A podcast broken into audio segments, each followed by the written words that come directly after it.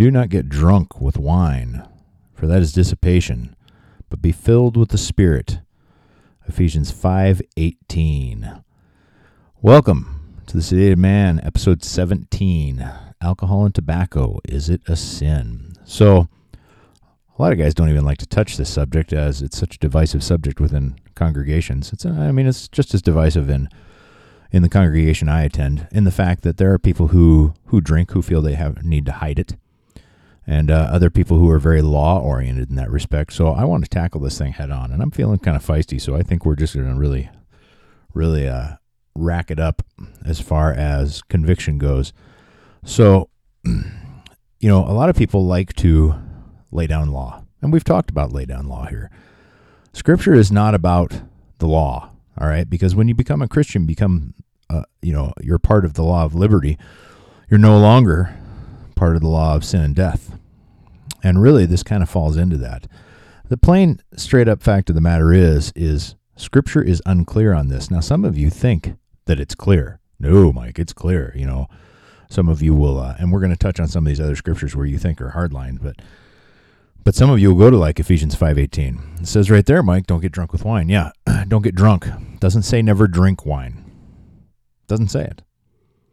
A lot of people skip the fact that the first miracle that Christ performed that, that is recorded is when he turned water to wine for a wedding.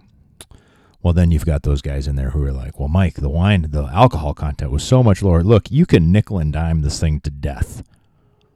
Plain fact of the matter is, is what did he do with the first one? Well, he turned water to wine. Could have turned it to anything. Could have turned it to grape soda for that matter, but he didn't. He turned it to wine. And that does factor in for those of you who are law oriented and for those of you who are not law oriented, because you've got one extreme that's law oriented is like Christians should never, and I know people personally like this, Christians should never touch alcohol and tobacco. Never.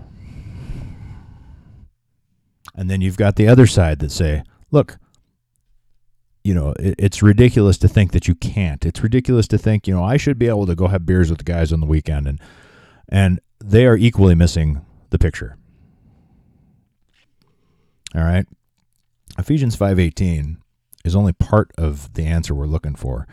If you go to 1 Timothy chapter 5 in uh, verse 23, no longer drink water exclusively, but use a little wine for the sake of your stomach and your frequent ailments. Okay, so now you got one scripture says don't get drunk. You got the other scripture says drink wine. All right, we're all intelligent men, right? I'd like to think so. And here in a second, we're going to talk about the complete line of logic. So you got one verse. Are they contradictory? They're absolutely not contradictory. One says too much is too much, the other says a little is fine. Now, what is a little and what is too much? Well, if uh, if you are off into drunk land, that's too much. If you're having one or two glasses for the sake of your stomach or simply to have with a meal, here it doesn't give you a limit on what is too little or what is too much. So is two glasses too much? Three glasses too much? Well, you don't know. Why? Because it's up to you. The Lord said, Look, you're an adult.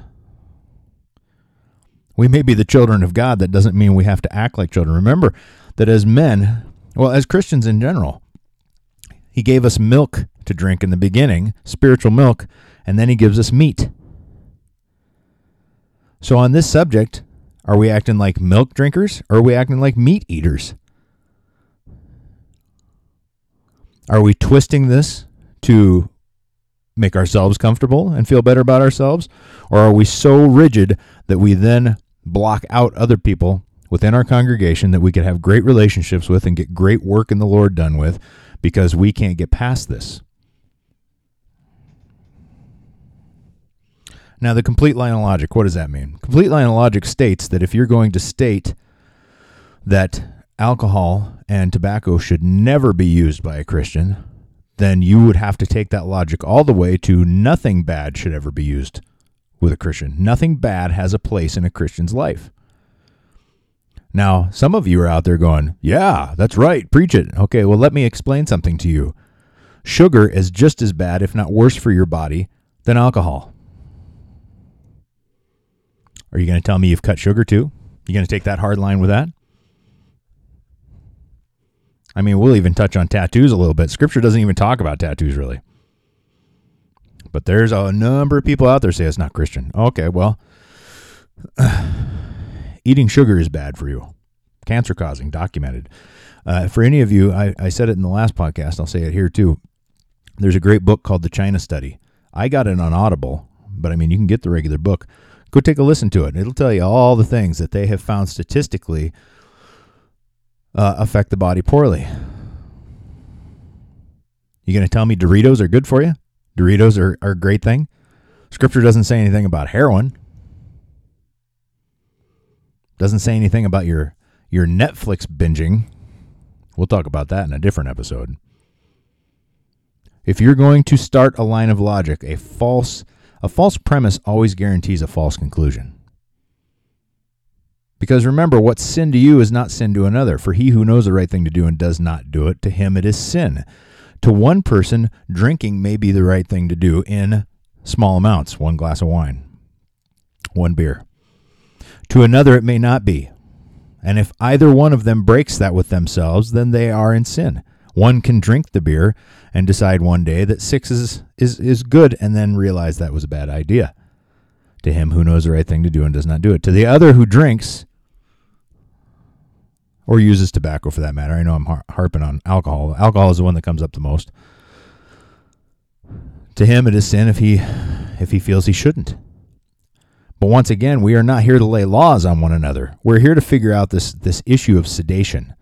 That's why I'm tackling alcohol and tobacco. If if you are using it to sedate,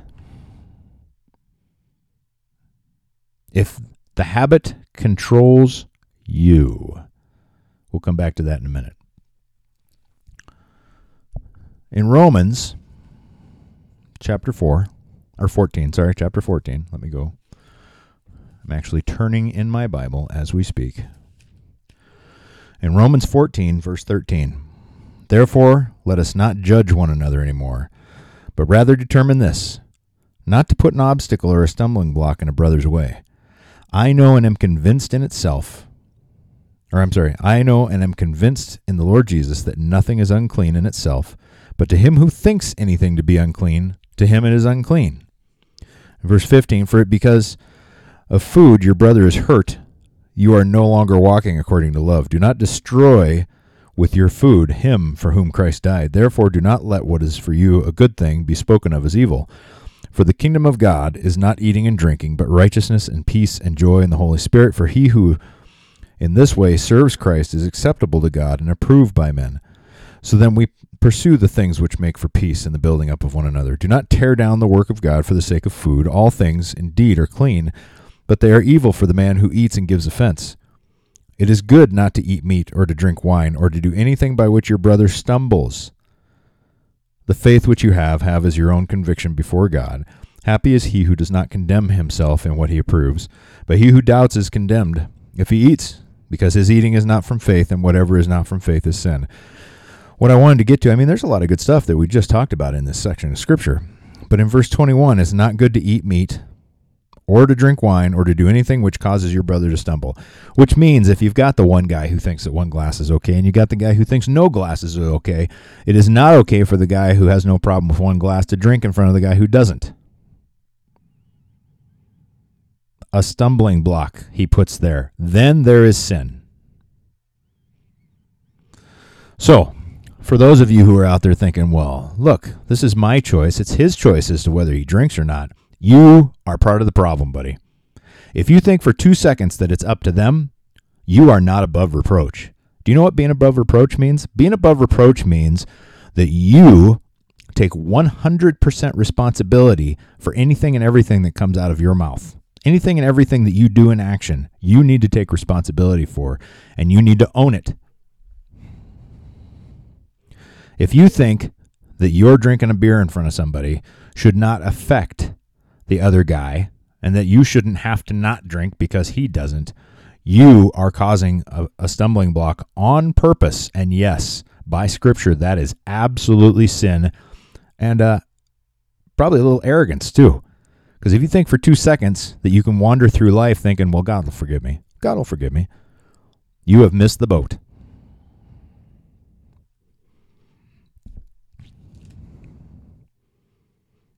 Romans 14, 13 through 23. That's one that you guys should all highlight.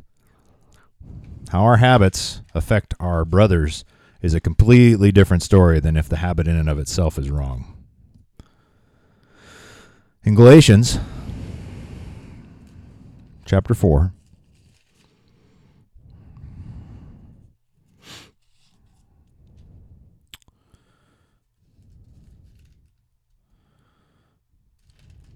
Oh, sorry. Galatians chapter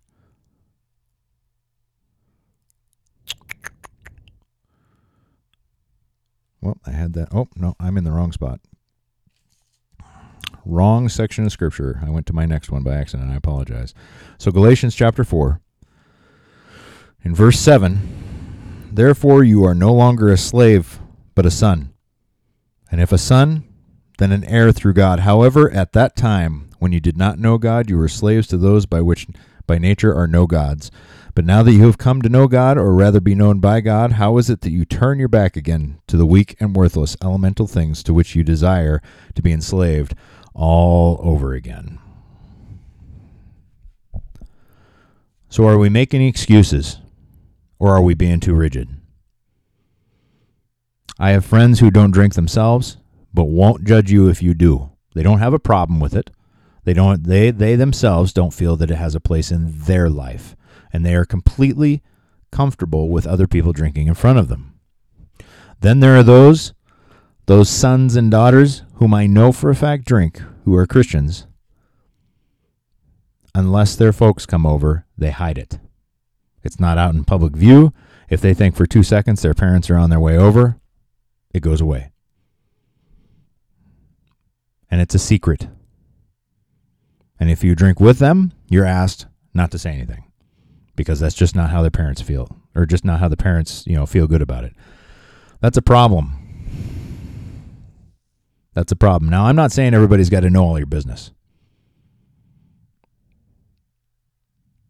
But what I am saying is that you should be able to live your life amongst the brethren, amongst your congregations, without looking over your shoulder. And you should know enough about the brethren around you to know whether something you're doing is causing a stumbling block to them.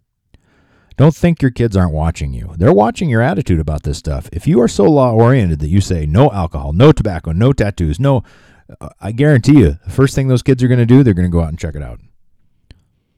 Well, I was curious about why I can't do these things. You know, Dad always said, "Oh no," but uh, you know, just a little scripture that was all of it. You know, why doesn't seem that bad. And then the next thing you know, your kid's got a your kid's got a bad habit because you never took any real time to explain it to them. You never took any real time to be a part of that decision making process with them because you were too busy laying down law. And then for those of you that are just too willy nilly about it, you figure, well, they'll make good choices. You know, we've taught them, they've seen us drink. Well, then you get the other side that's, well, yeah, it's okay with mom and dad because you've been too lax about it. You haven't taught responsibility. You haven't taught scripture. You haven't taught what it means to make your brother stumble. We must train the hearts of our kids by training our own. Final scripture 1 Corinthians chapter 3. Verse 16 Do you not know that you are a temple of God and that the Spirit of God dwells in you? If any man destroys the temple of God, God will destroy him, for the temple of God is holy, and that is what you are. I'm sure some of you were already thinking that I had missed that scripture. I have not missed that scripture. But once again, let's touch our full logic circle. Now, do I absolutely believe that the temple that I am a temple of God? Yes, I do. In fact, I'm going to rock your thinking a little bit. If I hold a pen in my hand, is it holy? Well, a number of you would say no. But let me remind you, and I'm just gonna I'm just gonna leave this thought with you on this particular portion of the subject, and we'll move on if I am a Christian and the temple of God is holy, and that's what I am, because the Spirit of God dwells in me, if that pen is then in service to the temple, is it holy? Is it holy? Think about that. Moving on, though. The point I want to get to here is the full logic circle If you're going to say alcohol, no. Tobacco, no. Tattoos, no. What about your diet? Temple of God's holy, right? Are you eating junk? Have you even taken the time to figure out what what the grocery stores are feeding you or what you're putting in your mouth every time you pick up a piece of pizza? Sure, I love pizza, but I can't eat it anymore. I'm I am gluten intolerant and I hate it when I get those weird looks from people because let me tell you something. I've made a ton of diet changes. I've had to give up a ton of food that I love. I still crave pizza, but I can't eat it. It makes me ill. And I get that weird look, and I have to tell people, look, if I could eat a piece of pizza and have a beer, I would. But I made some poor diet choices that affected me differently. But what are your diet choices? Full logic, right? If alcohol is bad, tobacco's bad, tattoos are bad, then sugar's bad. Are you exercising? You know, the temple is holy. Are you taking care of the temple? How about how much time you're spending in front of the TV? How about how much time in front of your computer? When's the last time you engaged your kids? I could keep going. The point is is if you're going to follow your logic on don't do this all the way through, then you have to eliminate everything according to law that is bad for the temple, bad for the body. But the Lord doesn't do that. He gives you the ability and the freedom of choice to determine for you what's good and what isn't in in a lot of cases, not necessarily every case. Obviously, you can't go out and just kill somebody, that's a different deal. And we're talking about a different set of rules then. But as far as these things go, be careful before you lay down law on somebody else and make sure that you know your scripture. We've talked about that. Know what you know. Make sure that when you are setting the example for your kids, it's an example we're setting. Make sure that when you're dealing with your brothers in church, we are the leaders, guys. Excuse me. We are the leaders. If we don't, who will? Maybe you keep looking at that guy across the aisle or the guy up front. I got news for you. The guy up front, he gets paid to do that. Am I saying he's not a good guy? No, I'm not saying that. I'm saying he gets paid to do that. That's his job. What's your job? I don't mean what you get paid to do. What is your job in Christ? To be the leader in your house and ultimately the leader in your congregation. To help lead those men who are younger.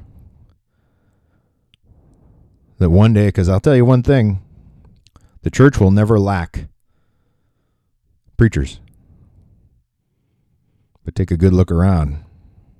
It will lack qualified elders and deacons.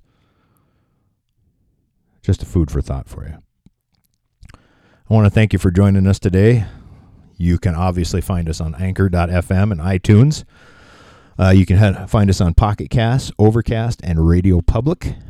Uh, if you want to contact us, you can contact us through uh, The Sedated Man. Uh, I think the tag is The Sedated on Instagram. You can reach me on Facebook at The Sedated Man. We also have a group. If you would like to be part of the Sedated Man group on Facebook, please just uh, get on Facebook, find me. Uh, private message me and I will add you to the group. I also have a YouTube channel that's dealing with uh, my my health journey, and that's the sedated man on YouTube. And if you would like to email me directly, you can reach me at mike at the sedatedman.com. That's mike at the sedatedman.com.